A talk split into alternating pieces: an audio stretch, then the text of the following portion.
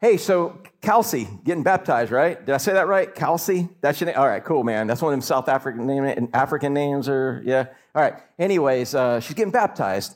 And uh, are we extra loud, or do I have a lot of monitor right here? This just normal? Okay, that's just me. Okay. Uh, anyway, she's getting, getting ready to get baptized. And uh, so uh, we usually take the opportunity to explain what baptism is and um, give you the opportunity uh, to be baptized. Now, Kelsey's actually going to get baptized by Emily, and um, Sam is on here. Or, uh, oh, she's working with the kids. They're, they're going to actually have the privilege of baptizing her. And that is what Scripture says is the believers baptize believers. You can baptize people in there. It doesn't have to be, it may be a church rule to have a deacon or a pastor or elder. I love baptizing. But since they've all been so intimately involved in this relationship, they get to baptize her. And that's a pretty cool thing. Amen?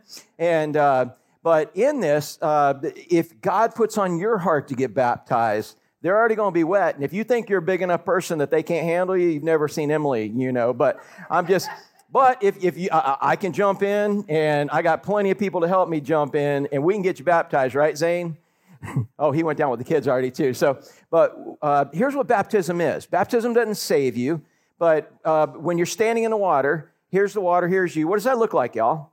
It looks like a cross. And again, there's two ordinances that we're commanded to participate in as believers to keep bringing us back to the death, burial, and resurrection of Christ. He doesn't ever want us to forget the death, burial, and the resurrection so we can live in that resurrection power and see the greatest miracle God is doing on a regular basis right now is changing someone who is spiritually dead into somebody who's spiritually alive. Amen? That's an awesome miracle. How many of y'all can make something dead come alive? Dude, you can't. And he's the only one who can do that. And that's what he does with our souls. And so, again, he, uh, we have baptism and we have the Lord's Supper. Now, some people think foot washing. If you want to do that, go ahead. And it's an awesome thing to do. But we know we have the Lord's Supper and we have baptism. So when you stand in the water, it looks like a cross, right? And so eventually, what we're going to do is we'll take you down under the water. And we take you under the water, Kelsey, that represents your the Jesus' death and burial. But we know on the third day, what did Jesus do, y'all? He rose. And so there's a picture of Jesus' death, burial, and his resurrection. But it's actually Kelsey's uh, opportunity to preach to everyone who's watching. And I want to encourage you to be a part of that and come down and witness it. It's an awesome thing because what she is saying is that I have died to being the boss of my life. Now, all of us know that we've, if you've been baptized, you die to that, but you know, we still come back and be the boss. But our, our intention with everything in us, we're dying to being the boss of our life. We want Christ to be the boss of our life. And that's what she's saying. And so she's dying to being the boss of her life, and she's rising again now to live for Jesus Christ and not for herself anymore. And she's going to do that not in her own strength, but in resurrection power. So, what it is, is a picture of somebody who's given their life to Christ. And when you give your life to Christ, where's the Holy Spirit? He comes and lives inside of you. You have all the Holy Spirit that there is. He just doesn't have all of you. And as you surrender yourself, man, he, uh, what, what Jesus told the disciples in, in Acts 1 8, he said, when the Holy Spirit comes, he's going to give you power to be witnesses here, there, and everywhere. Power to be a witness. And what that means is whatever you face in life, the Holy Spirit is there to give you power, the desire, and the ability to apply God's grace and be able to make it through successfully, joyfully, under a heavy load, with patience and goodness and gentleness and meekness. Because how many of y'all know you can't do that in the flesh, right? You've got to have the power of the Holy Spirit. And so he's giving you power to be a witness. So, man, one of the most important things about baptism, yes, it's the death, burial, and resurrection of Christ. It's also you dying to yourself and rising, not to do it in your own strength, but do it with God's power. And that takes a moment by moment walk with Him if you do it that way. And so, do you agree? Or, or it, would that be a representation of your life, Kelsey? Amen. Because I, I tell people a lot of times this ring, what does this ring mean, y'all? It means I'm married, right? So if I were to take this ring and I were to place it on Johnny, okay? Uh, and Johnny walked around and telling everybody he was married to my wife. First of all, Carol, kill him. But second of all, but what would he be if he walked around telling everybody he was my wife, my wife's husband? He'd be a liar, right? And so, so again, this ring, if I take this ring off, am I married? Yeah, I'm still married. If I put it on this chair, does it make the chair married to my wife? No. It's a symbol, the same way baptism is. But man, I would hate to baptize somebody and cause them to lie. So if somebody can say, Yes, I am dying to my old life and rising to live a new life with Jesus as my boss, man, dude, let's baptize you. Let's do it. Make that commitment. Nail it down right now. It's one of the first acts of obedience we get to do. And I love that the way Kelsey's doing it. She said, Yeah, man, I brought up in the church. I did it symbolic before, but now I know I'm God's kid. I know I'm living for Him. Boom, let's do it. So if you feel like God wants you to get baptized, also, I'm just letting you know that invitation is open. Uh, one of the most awkward things, one time, had a lady, man, people, sometimes we baptize people and people keep coming out, had a lady in a long dress come out, and she's like, will you baptize me? Can I, bapt- can I be baptized? I know I'm not appropriately dressed. I said, as long as you hold your skirt down, ma'am. And, uh, and, and, she, she and we baptized her. It was all modest, decent, but man, she had to be obedient to the Holy Spirit. So we'll take care of you and whatever. The devil would love to make all kinds of excuses and help you come up with them. But the fact is, it's something that needs to be nailed down if you've not done it yet. Again, you don't get saved by it, but it's a beautiful symbol, and it's your sign of commitment, the message you get to preach to say, Here I am. I- have given my life to Christ, and that's what it's all about. Amen, y'all? All right, so you let me know. And uh, today, we are at, unless God changes something right now, we're going back into Ephesians. I've been telling you that all summer. Back at the end of May, I'm like, all right, Ephesians chapter 5. We made it almost all the way through. Got to chapter verse 22 with the wife submit to your husbands, and boom, God put some brakes on. And, and, and, and then we went into, I think, the surfboard message for a while. Then we went into Genesis 1, 2, and 3. God kept putting brakes on today, unless He changes something right now. We're fixing to get into this. And, and we are now going to be in Ephesians. And just because it's been that long, we are going to have a quick summary of the first 21 verses, and y'all pray for me that I don't over explain those verses any more than the Holy Spirit of God would want me to explain them, all right? Because some of y'all weren't here, man, and that was a long time ago. And how many y'all know y'all got crummy memories? Yeah? all right, good. So we are going to get into that, but it, uh, uh, uh, I was thinking about, uh, you know, all of this, and um, God kept bringing to remembrance something Chuck said in Bible study. Chuck, I know you don't even care. You said makes you feel special when I pick on you. I'm picking on you, bro, again. And uh, I don't know how, are you thinking to go to Mexico or is that like, you know? Yeah, so you might be gone next week. I don't know. And I'll still pick on you, all right, in your absence. But um, we were in Bible study on Monday night. Now, first of all, you heard some, they have a great Bible study on Thursday nights over behind Target in his house in the neighborhood back there. Uh, Zane has a wonderful one on Friday nights up at Lakewood Park up there. That's an awesome Bible study. I know at the Haynes house, Emily and all of them have a Bible study there on Tuesday night. We also meet Wednesday night at Terry and Fernandez house up at North Beach and uh, have a Bible study. We're in the life of Moses. We're walking through the Red Sea, and I was glad to have you, Tricia, this last week, and it was awesome. And uh, and then on Monday night, though, we have a purely Zoom Bible study. It started out in a beauty salon and stuff, but then ended up being a Zoom one after COVID. And now we have people from different states that come. Chuck happens to come over to my house. We eat dinner and we go out on the back porch. We do Bible study. Sometimes Emily's with us too on that. And it's online, but you can jump online. And we're in the book of Revelation. And now it's interesting because all the times I've preached through, taught through Revelation, it was kind of like, almost seemed like an eschatological calendar. Like, let's look this and figure out when Jesus is coming back. Isn't that what everybody wants to do with it? But what God, but you think about it though, what Revelation is, is God gave Jesus permission to reveal the resurrected, exalted Christ, the who he is in heaven right now, gave him permission to reveal that to John, to reveal it to seven churches as an encouragement that we're going through different things, and to put it in the Bible for us so we could have an encouragement. Because once we know who the exalted Christ is, the one who wins, the one who, man, he, the lion turns into the lamb, and we know he's up there and what he's doing for us and what's going to happen. We know all of that, dude. It should bring us encouragement. And so that's the way we approach it each week. Instead of our normal, I would say, say hey, so what stuck out to you, Taylor twins? You know, and uh, know, and, and I'm gonna get your names right.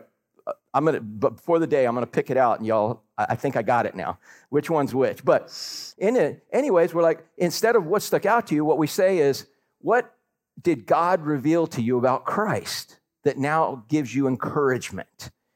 Because that's what everything in Revelation is supposed to do. God reveals who Christ is right now as the exalted Christ. We know the gospel Christ. We know the pre incarnate Christ. We know, and all those things are awesome. But man, when you see who the exalted Christ is, dude, you're on, you're not sitting there. You know, we think we he's fighting the battles, and often we think he's this big dude behind us, and we're like a little puppet, and he's going like this, right?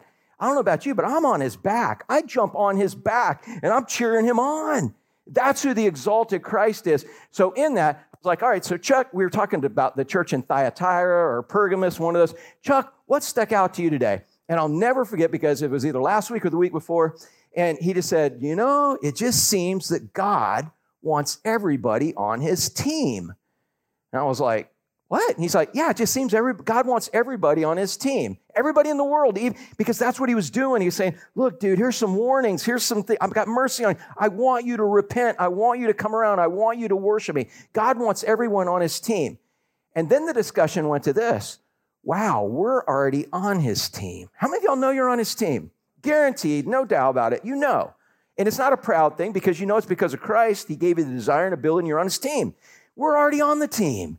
Hey, and every one of us have a permanent position on that team. Christy, can you ever get kicked off the team?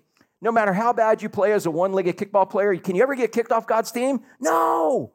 You can't ever get kicked off God's team. And, and every single one of you have a starting position. You ever been on a team where you're a bench warmer? And that wasn't much fun. So you quit sport. Uh, you're not a bench warmer. Every one of you has a starting position, and every one of your positions is, is as important as the next position, but it's different than other people's. And so, if we know we are starters and we are on a team that, that a huge team where everybody's a starter, and we have this permanent position that we can never be taken away from us, then the discussion came up to like, well, wow then we really don't need to be worrying about our position. We need to really be thinking about doing our job and what our job is for this little bit of time that's left in this game. What our job is, is to live life in such a way that other people would want to be a part of this team. But if see, we're jockeying for position and like, oh, dude, man, look what Johnny's got. Look what I got. You know, trying to trying to jockey. Dude, Johnny's got a different position than me. You know what? On a football team, there's quarterback, right? There, and, and, you know, when you're a little kid, anybody ever play Pee Wee football back in the day? You remember Pee Wee football? I think it's illegal now. I don't think, I think it's like they're not allowed to play it anymore. But I don't know. Anyways, only in the hood they play it, dude. Uh, yeah, we got a good one in Fort Pierce. But man, Pee Wee football was a quarterback, top stud, man. They're the quarterback or the running back. I was like number three, so d- down on the list, so I got to be the fullback, all right? Probably because I was round. But, anyways, uh, but yeah, fullback, man, that's where your top three players went, right? You know, and then later you get a little older and something pass. Now you got receivers. Then you get up in high school, you got, yeah, the studs or the quarterback, the running back, fullback, you know, the flank or whatever. You got the you got the wide receivers, you know, and then you throw tight ends in there. But what do all of those positions need to be successful?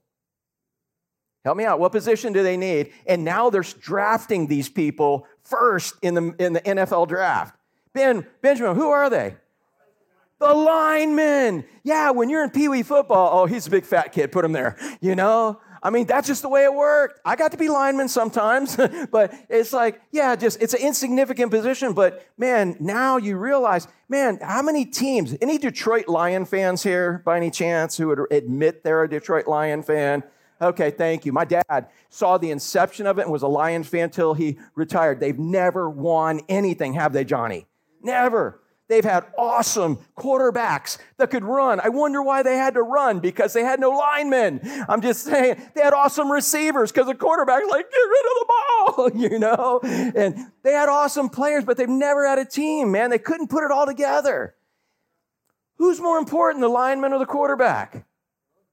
You can't do anything. It's a team effort, and it takes the entire team doing their job for it to be a success. And that's what we've got to understand as believers, man. God wants everyone on the team. And for those of us that are already on the team, we have a starting position. Do you know what your starting position is? Do you know, Ryan, do you know what your role is? Who you are right now, what you're supposed to be doing? I'm not talking about five years I'm talking about right now. And I don't want an answer. I just want you to think about that. You know? Same thing you, Jason, every one of us. What is your role right now? And you have a starting position. Have you ever uh, have you ever coached little kids soccer or little coach something? Little kids soccer, everybody's got to play, but half the team wants to play in the dirt and pick their nose, right? And you got to play those kids. And if you're competitive and you want to win, dude, you're trying to figure out where you can put those kids in so you can still win. How to how to order them in there so they don't hurt your team. You understand in this in this game, if you want to call it that, in Christianity, you are on the winning team.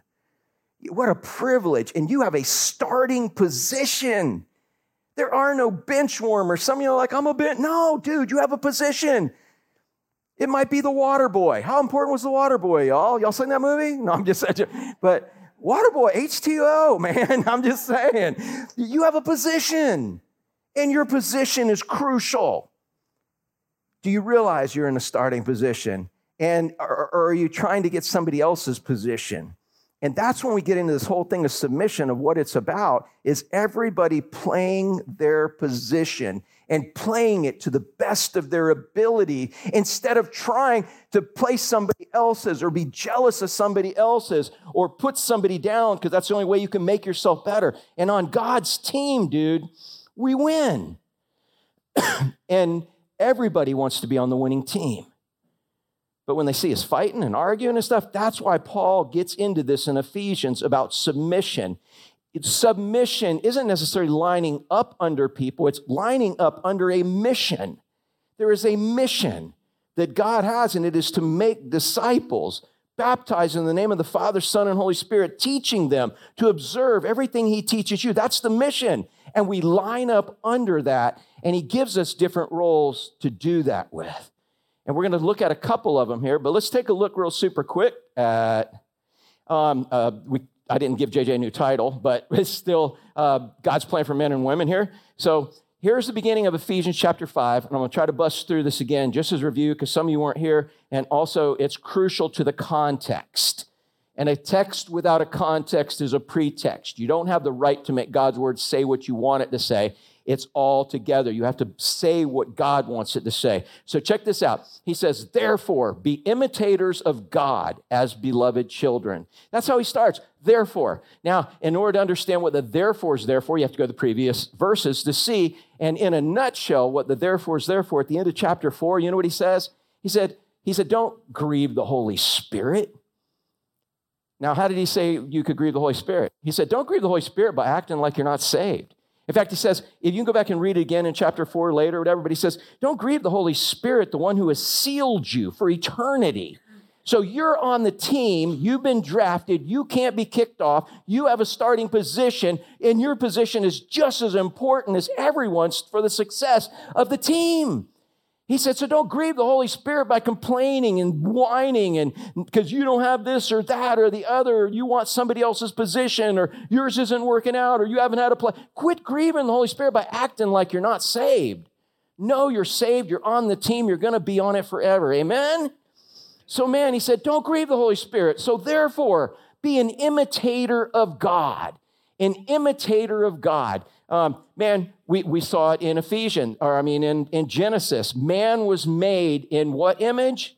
The image of God. And that word image icon, again, it's like looking in a mirror. When the mirror image does this, or you do this, the mirror image better do it, or it's not you. You know? And so we had the ability before the fall to mimic God.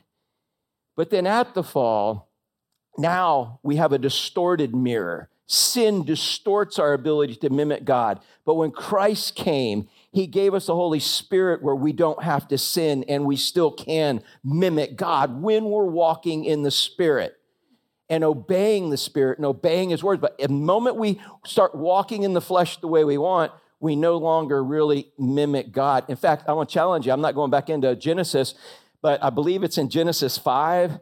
You know, it says God made Adam and Eve in his own image, and then it says he made their offspring in whose image? Anybody know? In their own image. They were still made in the image of God, but they were made with a flawed, distorted image with, of Adam and Eve. Until that's why we have to be born again. So we can now have the Holy Spirit and be able to mimic God. So he said, be imitators of God. So if you're born again, you can imitate God. Jack, You ever call turkeys in, man? Oh, you like, are you good at that? Yeah. Do you, do, do you ever drive your wife crazy doing it at home, practicing and stuff? Yeah, yeah, yeah. So, so what are you doing when you make that? You're imitating what? A turkey. So you can bring them in and you can shoot them and mount them and eat them and all that. Yeah, yeah. You, but you're imitating them. I'm going to challenge you instead of imitating a turkey, imitate God. No, I'm just saying. No, we, we have deer grunts, we have elk. You know, there's ever hunting, man. Every form of hunting, there's something you're imitating to get. Satan does that. Why are you imit- Why are you bringing that turkey in? Just to see if you can bring him in? No, dude, to blast his head off. and you've been practicing to do it, right? Why do you think Satan imitates God? To bring you in so he can blast your head off. I'm just saying. And, and so that's why we've got to know what the truth is. Dude, wait a minute. That ain't really uh no, that ain't that ain't a real turkey. That's Jack over there hiding in the I even see he's got the wrong camo on, dude. Doesn't he know that camo's out of style this year? Right? I'm joking. But therefore be imitators of God. God wants us to imitate him as beloved children. No, you're saved, you're on his team, and you're not one of those kids that's sitting in the dirt picking your nose that God has to play. You have a valuable position. Every one of you have been set up to succeed and be winners on his team. What position are you playing? I want you just to think about that right now. What is my starting role? What am I doing for God right now?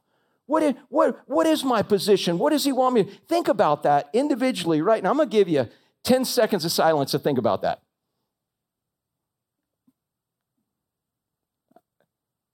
Anybody have a hard time thinking about it?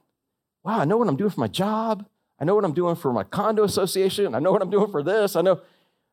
But really, understand your eternal position and start figuring that out. That's why we're walking this together and we're in God's word. Be imitators of God as beloved children as we walk in love, as Christ loved and gave himself for us, a fragrant offering and a sacrifice to God. So what he's saying is the way that the way that we imitate God is we walk in love. Or if we imitate God, we are walking in love. In fact, who is our priority? Who do we love first? Love the Lord your God, we love him first. And if we love God, who does he cause us to love next?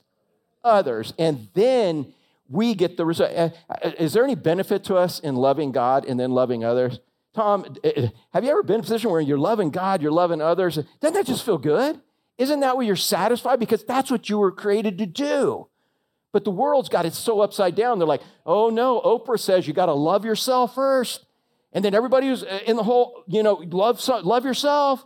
And once you love yourself and you feel loved, you can look in the mirror, you can be happy and love. Then go, you'll be full so you can love others.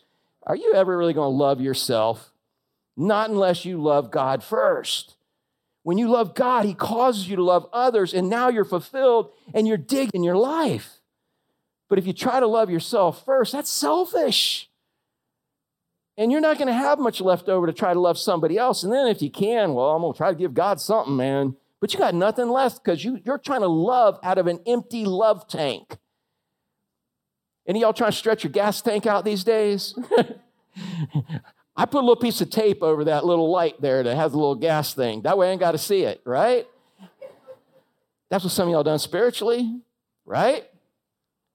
God wants to be priority. He designed us to love Him, then we love others. And dude, there's lots of love coming back. Anytime, dude, uh, one time somebody was asking a pastor, man, it was back years ago, and, and um, he was saying, What is your payday, pastor? What is the greatest thing for you, pastor? Why do you do what you do? And, and he said, I know it's not your paycheck. and, and he's like, yeah, and I know what you're calling, but literally, why do you do what you do? And what it came down to, these pastors all said in this group I was with, it's being used by God. That's what the, the payday is when God uses you. It's just like, oh, awesome, because you know it wasn't you. He said, then why don't you give your people the same opportunity to be used by God? And that's what it means to equip the saints, which is also in Ephesians.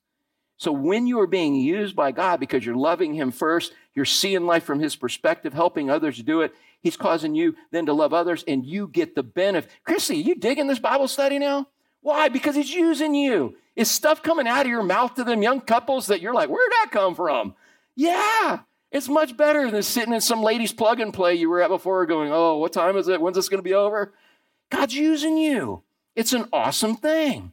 So he said, walk in love as Christ loves us, and he gave himself up for us. There's love. There's how you mimic God. You give yourself up. It's first you give it to him, he gives you to others, and then you take the residual, but that's how you were created to operate. Give himself up for us, a fragrant offering sacrifice to God. Back in May, we talked for two hours probably about that. You can go back and look at the, listen to those. But look what he says. He said, that's what we're supposed to do. But he said, sexual immorality and all impurity or covetousness must not even be named among you. It's not proper among the saints. Evidently, there was an issue with that. In fact, there were people preaching that. And 30 years later at Thyatira and Pergamos, they were preaching the same thing, saying, Oh, yeah, you, you know, the soul is good, but the body's evil. So do what your body wants. It's just your soul that matters. And a bunch of just garbage. But again, aren't you glad we don't have that garbage of mix up of what sexual immorality is in our society today? Or impurity? We got, man, we got, we know what it is. So, what is immorality? Immorality is any morality that is opposite of God's morality. You define it. Go look in the Word of God and find God's morality. God, go find God's morality concerning sex in the Bible, and then you will know if it doesn't fit in that, it is sexual immorality. Impurity. What is impurity? Go look at what God's definition for purity is. And anything that doesn't fit in God's definition for purity, I don't care what society says or you or whoever, it's not, it's impure. But look how he defines both of those things. He defines it as covetousness. Covetousness. That's the 10th commandment. And when you violate the 10th commandment, how many of the others are you capable of violating to fulfill that 10th one? To violate every one of them. Covetousness is wanting something God doesn't want you to have, and you decide you want. How'd that work out for Adam and Eve in the garden? Y'all remember that? We talked about it last week. Before they woke up and they were like, whoa, what a beautiful sunrise. Oh, look at the beautiful flowers. Look at what before they ate from the tree of knowledge of good and evil, what could they see about everything? What did they see? Good. So eating off the tree was only going to open their eyes to see what? Evil. Prior to, how many of y'all would love to wake up and not see evil? Would anybody like to just be able to close your eyes and not see evil? I'm just saying that that's all they gained. You know? And it's covetousness. God said, You have everything except this tree.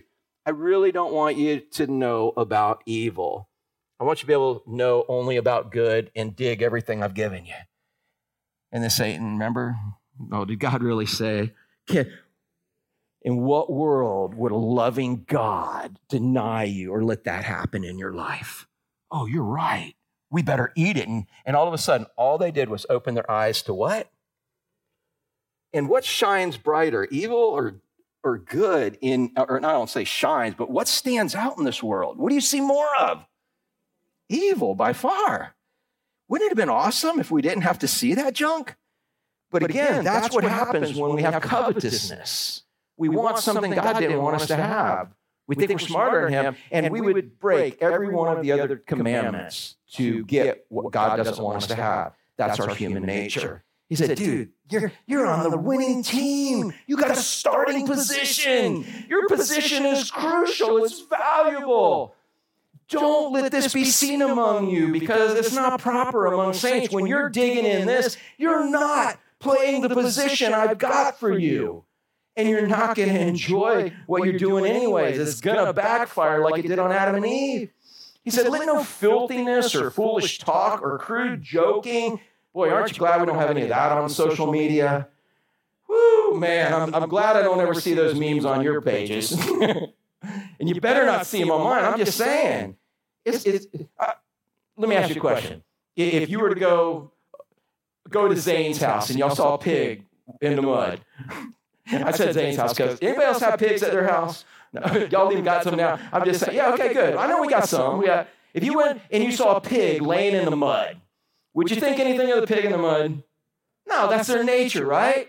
But now you see one of them white Persian, you know, or Siamese, one of them, one of them weird special cats that have attitudes. You know what I'm talking about? I had Siamese, so I know what I'm talking about. Dude, between hurricanes in 04, we went to the pound. My kids were like, oh, we need a kitty. And I'm like, well, we don't have electricity, so let's get a cat. And uh, Yeah. So we went and went to the pound and and and became foster parents to Roxy and Rusty, these two little Siamese kittens. You remember that? And dude, they loved me. I'm like, oh, look at Roxy and Roxy. And you all clean the litter box, but look at that, you know. And there's Rusty and Roxy, and we're hanging out. And then I was the one who took them to the vet to get them spayed and neutered. Well, after I picked them up, they would never talk to me again. and they lived a long time. They lived a long time, man. And uh, yeah, they. Eh, so you, I'm when I'm talking about these cats. No, I'm not just you know, a dude. They're weird. They're like, oh, you know. Emily got along with them. What does that say about you? I don't know, but but anyways, so there they were. So let's say if you were to see one of those cats now laying in the mud, Christy, what'd you be thinking? If it's laying in the mud next to your pig, going, what would you be thinking about that cat? Would you, something's wrong with it. Yeah, something's wrong with it. Either you finally got it trained right. No, I'm just like, no, but something's wrong with that cat. That's what he's saying here. When the world sees us with filthy and foolish talk and crude joking, and, and, and see this with immora- with morality opposite of God's and purity opposite of God. We're like that white Angora cat laying in the laying in the mud. Something's wrong with it dude, that pig done killed the cat. you know, something's wrong. That's what he's saying here. And we're going to have those moments, aren't we?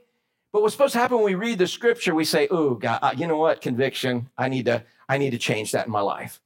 That's not cool. That's not who I am. I have a new identity in Christ, and this is who I am."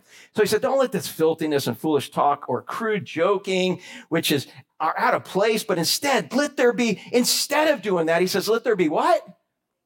Thanksgiving. Yeah, because when you're grateful, Karen, what? Everything's great. And if you've got anxiety, he even tells you in Philippians chapter 4, verse 5, 6, and 7. He says, Worry or have anxiety over nothing, but pray about everything. With supplication and thanksgiving, let your requests be made known to him. Then the peace of God, which passes all understanding, will guard your heart and mind in Christ Jesus. Man, ask God when you're in anxiety, why should I be grateful for this? Scott, you can see on the other side why to be grateful now. But what gets you through the middle is why should I be grateful? And God's saying, I'm doing something. I'm doing something. And if you got that promise, you can keep going, right? Ask God why to be grateful for the things bringing you anxiety. That's what he says. Don't succumb to the world and, and get in the filthiness and be a cat laying in the mud, dude. He said, exchange it with thankfulness and gratefulness. Why should I be grateful for this situation in my life? He said, For you may be sure of this everyone who is sexually immoral or impure or is covetousness, that is idolatry again, has no inheritance in the kingdom of God. So if this is your lifestyle, to be sexually immoral, sexually impure, uh, uh and again, remember the definitions. It's any purity opposite of God's, any morality opposite of God's. And he said, if that's your lifestyle, you have no inheritance in the kingdom. You're not a believer. You may go to church, you may hold positions, you may even have your own church. You have all these things, but he said, here's the test. But he's saying, for those of you who are like that cat, that man, you kind of keep taking a dip in the mud, realize the world sees something's wrong with that. You can't be doing both at the same time, worshiping Christ and, and worshiping this world at the same time. He said, when you're laying, when that cat's laying there in the mud, that cat ain't enjoying life. Something's wrong with it. It's not enjoying the life that God designed for it. And if you're not doing what God wants you to do, I mean, when are we most fulfilled? I'm follow, giving God my life. I'm doing what He wants me to do, and and and giving it uh, when my I have conflict between what I want to do and He wants me to do. Out of love, I choose Him. I surrender to Him. I seek Him first, and and the kingdom of God and His righteousness. He said everything will be added to me. He I love Him. He causes me to love others, and then I have I'm fulfilled because now I'm who He wants me to be. But when I'm trying to get fulfilled by laying in the mud, dude, He's it's just not very fulfilling. It, it's not. He says, at that point, don't be telling me I'm your king if you live in that way. You're the king. You're the king. And there's nothing in between. So he said, Man, guys, don't be that cat laying in the mud. He, he said, and listen to this. He said, Don't let anyone deceive you with empty words because they had preachers just like they had a Jezebel in, I think it was Thyatira who was preaching from the pulpit to saying, yeah, you know what? You could, I understand to do business in this culture, you have to have sexual morality, you have to worship Baal, you have to do these immoral things to be able to do a business, and you have to eat. Yeah, we understand. And this lady was preaching from the pulpit this garbage straight from the pit of hell. And Christ said, No, you're deceiving my servants. My servants. They're not yours. You're deceiving my servants. Leadership, you better get this in order and make sure what's being preached from the pulpit is straight up and right, and it's my word. This is not me. You claim she claims to be a prophetess, and she's not. You preach my word, not your word. And, and, and once again, this is this was in Ephesus 30 years prior. Don't believe they're empty words. They're telling you this immorality is excusable. It's okay. This impurity is bad. It's okay. And, and it's washed down and watered, man. I just want you to never forget the white Angora cat laying in the mud. Because again, I see that, Chrissy. I'm thinking the pig done killed the cat. Cat didn't get there by itself, man. That's not its nature, and it's not your nature as a believer. So he says, man, he said, "Let no one deceive you with these empty words, for because the things of this of the uh, for these things the wrath of God comes upon the sons of disobedience. If it's your lifestyle, there's going to be the wrath of God ultimately for eternity. But if you if God decides to come down with consequences, and you're at that and you're there in that party, guess who else gets the consequences? You do. He says, stay out of that, dude. Stay out of it. So he says, therefore, don't become partners with those you stay seeking first the kingdom of God and his righteousness and everything you need to be added. For at one time, look what he says, at one time you what? Were darkness. Not that you were in darkness. Oh, yes, one day I was covered with darkness. No, you were darkness. You were evil.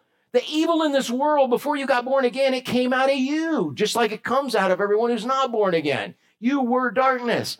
But now, how many y'all like that but now? How many y'all know there's a but now time in your life? Anybody got a butt now? You remember it? Dude, I remember my butt now. June 26, June 27, 1988. That was a butt now moment. Man, I am no longer darkness, man. But now I'm I'm light.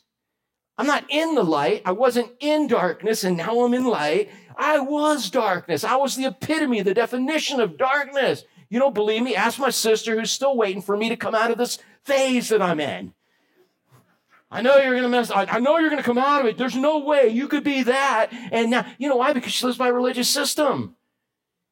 I don't. I live by a Holy Spirit of God that has empowered me and changed me. He has totally changed. I don't want those things. And if I ever do, there's conviction and I'm and I'm and I'm not staying there. One time you were darkness, but now you're light in the world. So he says, walk as children of light. Quit belly flopping as an Angora cat in the mud, pit, mud pit. Dude, stretch your little fluffy tail proud. You know? For you cat people, every y'all think I hate animals after all my purse dog jokes, right? I want you to know we have two purse dogs in this church right now. I'm just saying, no. right? There's a dog in there, right? Yes, Joanne. Joanne, are you paying attention? Barbara. Oh, Barbara. Yes, I'm sorry. Barbara. Yes. Is your dog's name Joanne? No, just I'm messing with you. Hey, we got a dog in there? Yeah, I knew it. So yeah, anyways, I digress. We're back. And we got babies too, dude. Anybody's welcome. It's all good. All right. Barbara. Yes. Labello, right? I got it. Yes. All right. For at one time you were darkness, but now you are light. Walk as children in the light. That's what we're supposed to be doing, and that's how we're going to be satisfied. For the fruit of light is found in all that is good and right and true. Not eating off the fruit of uh, the tree of knowledge of good and evil, but the, the good. He said, You want to have good and wake up and see minimal evil in your life? Walk in the Spirit, walk in the fruit of the light. When you're walking with God, you see life from God's perspective. When you walk in the Spirit, you cannot fulfill the lusts of the flesh. And in that, He tells us that the fruit of the Spirit is what, y'all? Love, peace, joy, patience, goodness, gentleness, meekness, caring, self control. The is not self control at all, spirit control. I'm just saying, man, you want to have it better, walk with him. That's what Paul's saying. Don't walk over here like you used to. That's like, no. Someone's just going to have to pick your little Angora body up and hold you up by the tail and just get a water hose and you ever feel like God's done that in repentance? you know, and then put you down. It's like, all right, don't do that again. The fruit of light is found in all that is good and right and true. And try, try. This is what we do. Zane, oh man, it was uh it was it was Scott and Zane. Y'all said so much of the same thing. Try to discern what is pleasing to the Lord.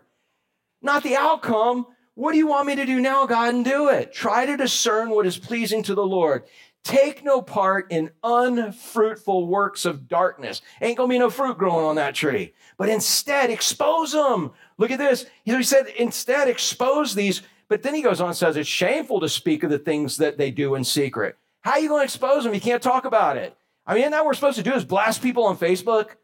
Look at them wretched sinners. Look at this wretched sin. Look at this wretched. Is that what he's saying? No, no. That's you want to see how he says to expose it? Anybody can throw trash around. Anybody can throw trash around. That's not what he says. He said you're supposed to expose it, but dude, it's shameful to even speak of the things they do in secret.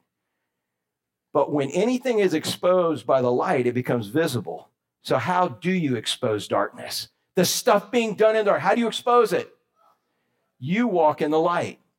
You walk in the light, guess what? You're a big light stick. You walk in, and all of a sudden, it's not like you're going to expose, like, ooh, look at you, look at you, look at you. No, dude, you're just walking, loving.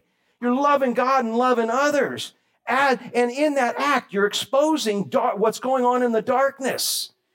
Now, some people may look at it and say, man, I, I think I'd like to be on your team. I think I'd like to be on your team. You say I have a starting position. There's room for me on. Is there room for me on that team? Yeah, there's room. And starting position, you just surrender your life to Christ and you can be on that team. But other people don't react so nicely to light walking in a dark room, do they? How many y'all are not morning people at all? Not morning people at all. Let me see your hands. Oh yeah. So so oh so you don't want to get up at like five in the morning to go paddleboarding with us that day? Okay, all right. You, you, he's ripping you all off because he's thinking about himself first. But I'm just saying, no, I'm messing with you. So uh, you don't like the darkness? I mean, you don't like like early morning? So here you are. You're laying in la la land in your room. Oh, well, maybe you don't snore, but I'm just saying, you're just laying there, dude, and it's quiet, man. It's dark. And all of a sudden, somebody comes in and flicks on the bright lights. Uh, look, at, can you make that face one more time for us? Right? Do you understand that some people are going to act that way when you walk into the room and you're a light? They're going to be going. But you know what? Don't take it personal because it's against Christ. Don't be a jerk about it, but the fact is, is understand that's how people are going to walk. Now, if you're arrogant, pompous Christian, yeah, they're going to be, and it's not the light of Christ that they're erring about. It's your pompous, arrogant personality that they're arrogant about because you're supposed to be doing this in love. You walk in in love and you walk in love, but there's going to be some people going. And then you flick the lights on. So when they flick the lights on, okay, let me just play this scenario out. First of all, you may like try to cover your eyes so you don't have to see it, right? And, and you don't want to see it, right? But they fly, shine even brighter. They get up in close into you, and there's more light. So, man, you know, you take them and pick them up and you body slam them out on the other side of the door. You shut the light off and you lock the door. Understand, that's what persecution is, fans. That's what persecution is. Some people don't want the light. Cockroaches, middle of the night, they don't like light. Just saying. and if they do, be afraid, be very afraid, because those, those are tough ones. I'm just saying. But yeah, that's how people react to light. But there's another way to react to light. You go, Ugh. and you go, oh. And if the light doesn't really go away, but the light is full of love, you might just kind of start opening your eyes a little bit, right? Isn't that what you eventually have to do? Eventually, you're going to have to give in, right? And what happens to your eyes with the light? You get used to like right now, I don't see you going, no, your eye, it's light, probably lighter than it was when you woke up, but your eyes got used to it. Now it becomes the norm. And now you see the value in walking in the light. Wow, I can actually do stuff without stubbing my toe. I'm just like, you know? And that's, but our, our job is to just simply walk in and be the light. That's what he's saying. You got, that's your position on his team. When anything is exposed by the light, it becomes visible. For anything that becomes visible is light. Therefore, he says, Awake, O sleeper, arise from the dead, and Christ will shine in you. That little quote I thought it was a Bible verse at first, but it was actually probably more of one of their hymns they sang. One of their hymns they sang was, Awake, O sleeper, talking to themselves, if I'm sleeping, let me wake up and start playing my position. And Christ will shine on me, and now I can be a light to this dark world. That's what that's talking about. So he says, Look carefully then how you walk, not as unwise, but wise. Wisdom is seeing life from God's perspective. So make sure you're seeing life from God's perspective as you're walking, making the best use of what's the next two words? Yeah, April, does it say your time? What does it say? The time. Out of all the times in the universe when you could have been born. I remember I asked y'all one time if you could have been born in another time period. Some of y'all like, oh, I'd love to have been a pirate or during the Revolutionary War, or different times when you, I mean, y'all would have, have dreamt about being alive in another time period. Some of y'all are like, oh, if I could just go back to Leave It to Beaver days, right? You know? But God chose for you to be alive at this point in time in history, to be on His team in a starting position with all the skill sets you will need with the power that He has given you. He set you up to succeed. You step up to the plate, dude, with confidence, knowing God's equipped you to be a success right now. Man, making the best use of this time and the best use, dude, we were talking, where's, where's uh, Devin? Devin, there's my butt. Where is Devin here? Devin, you're back there. I see you back there. So I was trying to encourage people who are playing disc golf. I'm like, oh, you can do this. Oh, look at you. You're going to bomb this. Devin's like, I know your game, man. You're trying to get in people's heads, you know? First of all, quit judging others by yourself. I'm just no, I'm, no. But but Devin's really smart and kind of analytical. He's like, you're psyching them out, reverse psychology. You're trying to get all uh, you know because Honestly, there was a day where that's how I did play. I would beat you mentally before I even had to face you physically. And, and so, what if you get up to bat in this day, making the best use of the time is not listening to the devil and his servants, who sometimes are even in his church, trying to trash talk you and get you to not realize the identity you have in Christ? You ever been trash talked before and all of a sudden you lose all your confidence that you gained while you were in church or while you were in the Word? He said, make the best use of this time. Get rid of all the evil and you'll if you know the truth, and the truth will set you free, right? If you can apply it, apply, just believe God and go to bat with that and don't let everything. Somebody asked me one time, what are your two favorite movies? Or what are your favorite movies? And I was like, well, I like Forrest Gump and I like Pirates of the Caribbean. and they're like, Forrest Gump, why? And I said, because he is so simple that anything that people do to break him down mentally, it goes right over his head. so he just keeps plodding along and succeeds. I want to be that way. I just want to know what's good and what God wants. And I want all your trash talk to go right over my head. And if you want to call me dumb and simple, awesome. God's calling me successful in that. But that's it, that Forrest Gump mentality. Make the best use of this time because the days are evil. And this was written to the Ephesians a couple thousand years ago. That now, and he, and he told the same guy, Paul said to uh, Timothy, it's going to get more evil as time goes on. So we got 2,000 more years of evil to add to this right now. So make the best use of this time. What do you want me to do now, God? Do it realize, hey, you just thought you were an airline, like, what do y'all call yourself, flight attendants now or something like that? Yeah, used to be stewardess, that's like sexist and misogynist, but, but flight attendants, right? Man, you, you understand that's your starting position for God? And you know He put you there, right? You know that without a shadow. Don't you ever forget that. That's your starting position for God, and that's why He's got you there. And, and, and it's awesome to know that. So, making the best use of the time because days are evil. Therefore, don't be foolish. Foolish people act as though there is no God, but understand what is the will of the Lord. And again, the will of the Lord is to follow him, bring him glory. And at the very beginning, he said, imitate him. Now, said, don't get drunk with wine, for this is debauchery, but be filled with the Spirit being filled with the Spirit, the word filled is pleroo in the Greek, and that word literally means to be controlled by.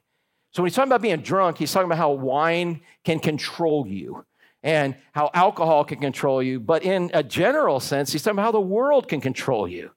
Don't let the world, don't let CNN or Fox, don't let, don't let the world control you, but let the Spirit of God control you. And that's how we succeed. You see the world controlling us, let the Spirit of God control you. Go back and say, What do you want me to do now, God? And do it. I really do think that is the simplest way to explain a spirit filled life. What do you want me to do now, God? Do it. If all you're doing is, What do you want me to do now, God? What do you want me to do now, God? What do you want me to do? You're going in circles. If you're like, I'm doing this, I'm doing this, but God never told you to do it, you're going in circles. do you believe if you ask God what He wants you to do, He'll tell you? Yeah. You just do the next step, what He wants you to do. So He said, Don't let the world control you. Man, and definitely don't let wine control you. Uh, I'm not going to tell you it's illegal, again, you know, that God says it's illegal to drink or whatever. I'm not getting that argument, but it is illegal to be drunk when it's controlling you. That He said, dude, that's the white cat laying in a pig pen covered with mud. Don't be that pig, or that cat, I mean. I was there. People ask me now, hey, you want, you want a drink or something, man? You know, I, I, disc golf, I was telling these guys when I first started to play disc golf, first time I ever went out there in the back corner of Torpy Road, there was a guy with a baby cart. He had a cooler and he had a bong and a Grateful Dead shirt. And they were like, Pastor, yeah, I introduced myself. I'm like, well, Pastor, we don't want to be kind of rude, but hey, do you want to hit off this bong or you want one of our beers? And I was like, nope, I've had enough, thank you. Like, what do you mean? You haven't had any? I said, yeah, 26 years. Uh, when I was 26, by the time I was 26, I had enough. But I personally don't ever want to be controlled by anything other than the Holy Spirit. And when I see something controlling me, I know that's a time when God doesn't have control of me. And that's a dangerous place to be, especially if He's ever had control of you. So I say, man, let the world, don't let the world control you. He said, here's what we're supposed to do addressing each other in psalms and hymns and spiritual songs, singing, making melody to the Lord. And what's the last three words say? How many are glad that God told people to sing in their heart? Do you know people that should sing in their heart? they sing out loud and it's kind of rough, right? yeah, come, that's why nobody's sitting next to me during worship. They had to sit behind me today, all right? These people will never sit up here again. I'm just saying. But so look what he says when you're filled with the Spirit, you're addressing one another. Instead, when you're thankful, you're addressing one another in psalms and hymns and spiritual songs. You're singing, making melody to the Lord in your heart. You're encouraging each other. How many of y'all want a phone call from somebody like that? Instead of, oh, guess what happened now? Yeah, well, now I got hemorrhoids. No, I'm, just, I'm just saying, dude. It's like, literally, isn't that? I mean, do you know people like that? You're like, oh, I can't answer it. But then they're going to leave a voicemail. And then I, don't be that person, man. Be grateful. Be grateful. And, and, and that's how you can tell if you're full of the Spirit. Listen, you can tell if you're full of Spirit because you're going to be joyful, you're going to be thankful, and you're going to be in submission, you're going to see. Addressing one another in psalms and hymns and spiritual song, singing, making melody to the Lord with your heart. If it's in your heart, what's going to come out? That. You squeeze an orange, what do you get? Yeah. You squeeze a Christian, what should you get?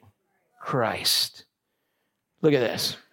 Giving thanks always. When are you supposed to give thanks? Always. Giving thanks always. And for and for what?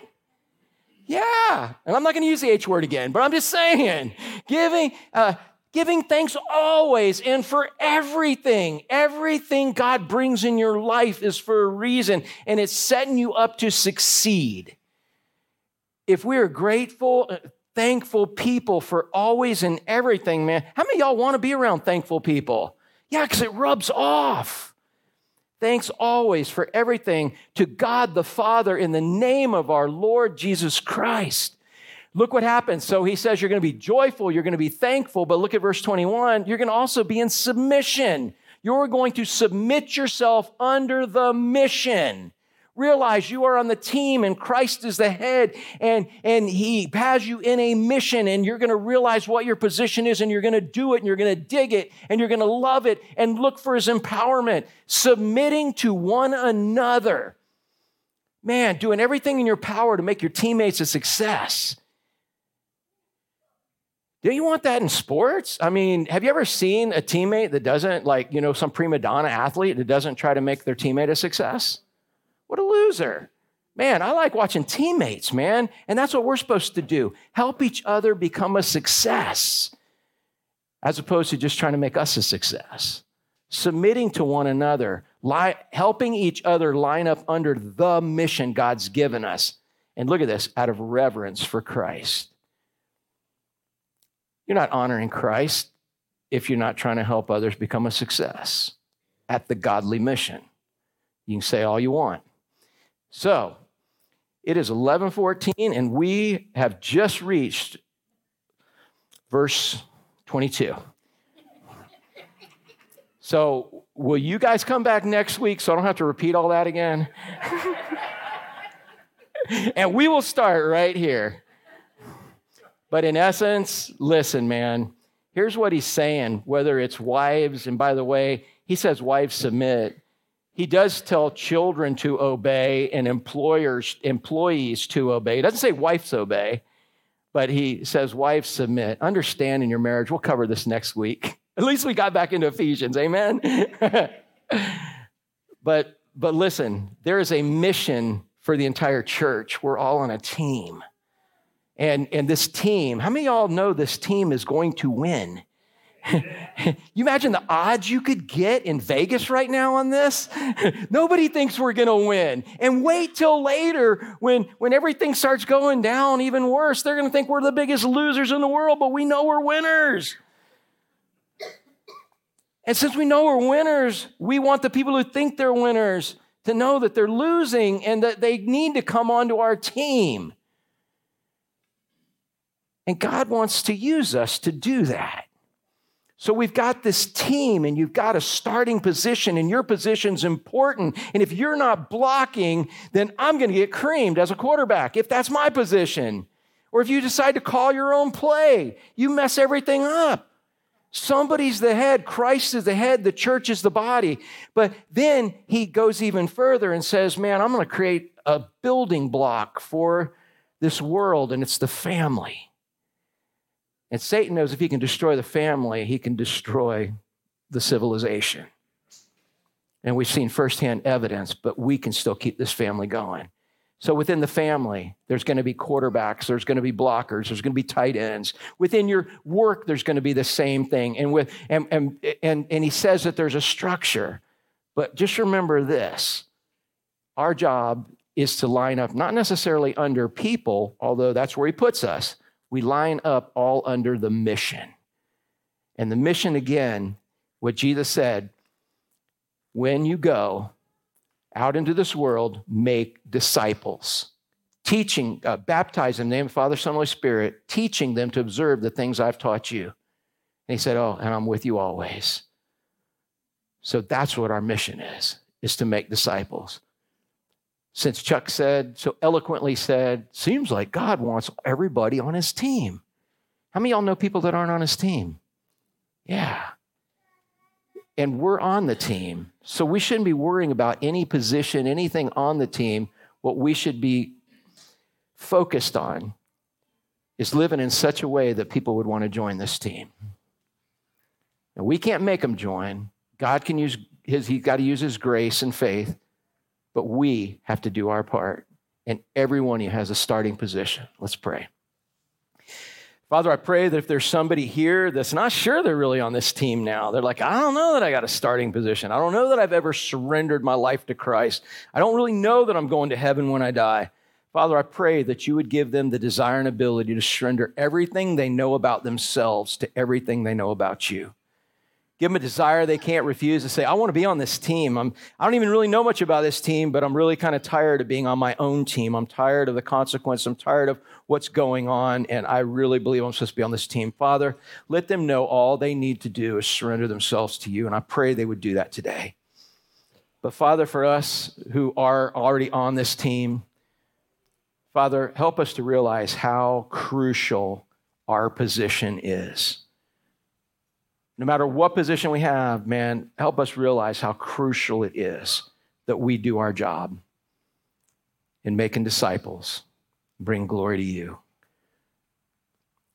Father, thank you for the security we have of being on this team and never being kicked off. Thank you for the the knowledge we have to know this team, it wins in the end and it wins for eternity. Help us to live in that so that we can do our job while we're here. And I pray for these things in Jesus' name. Amen.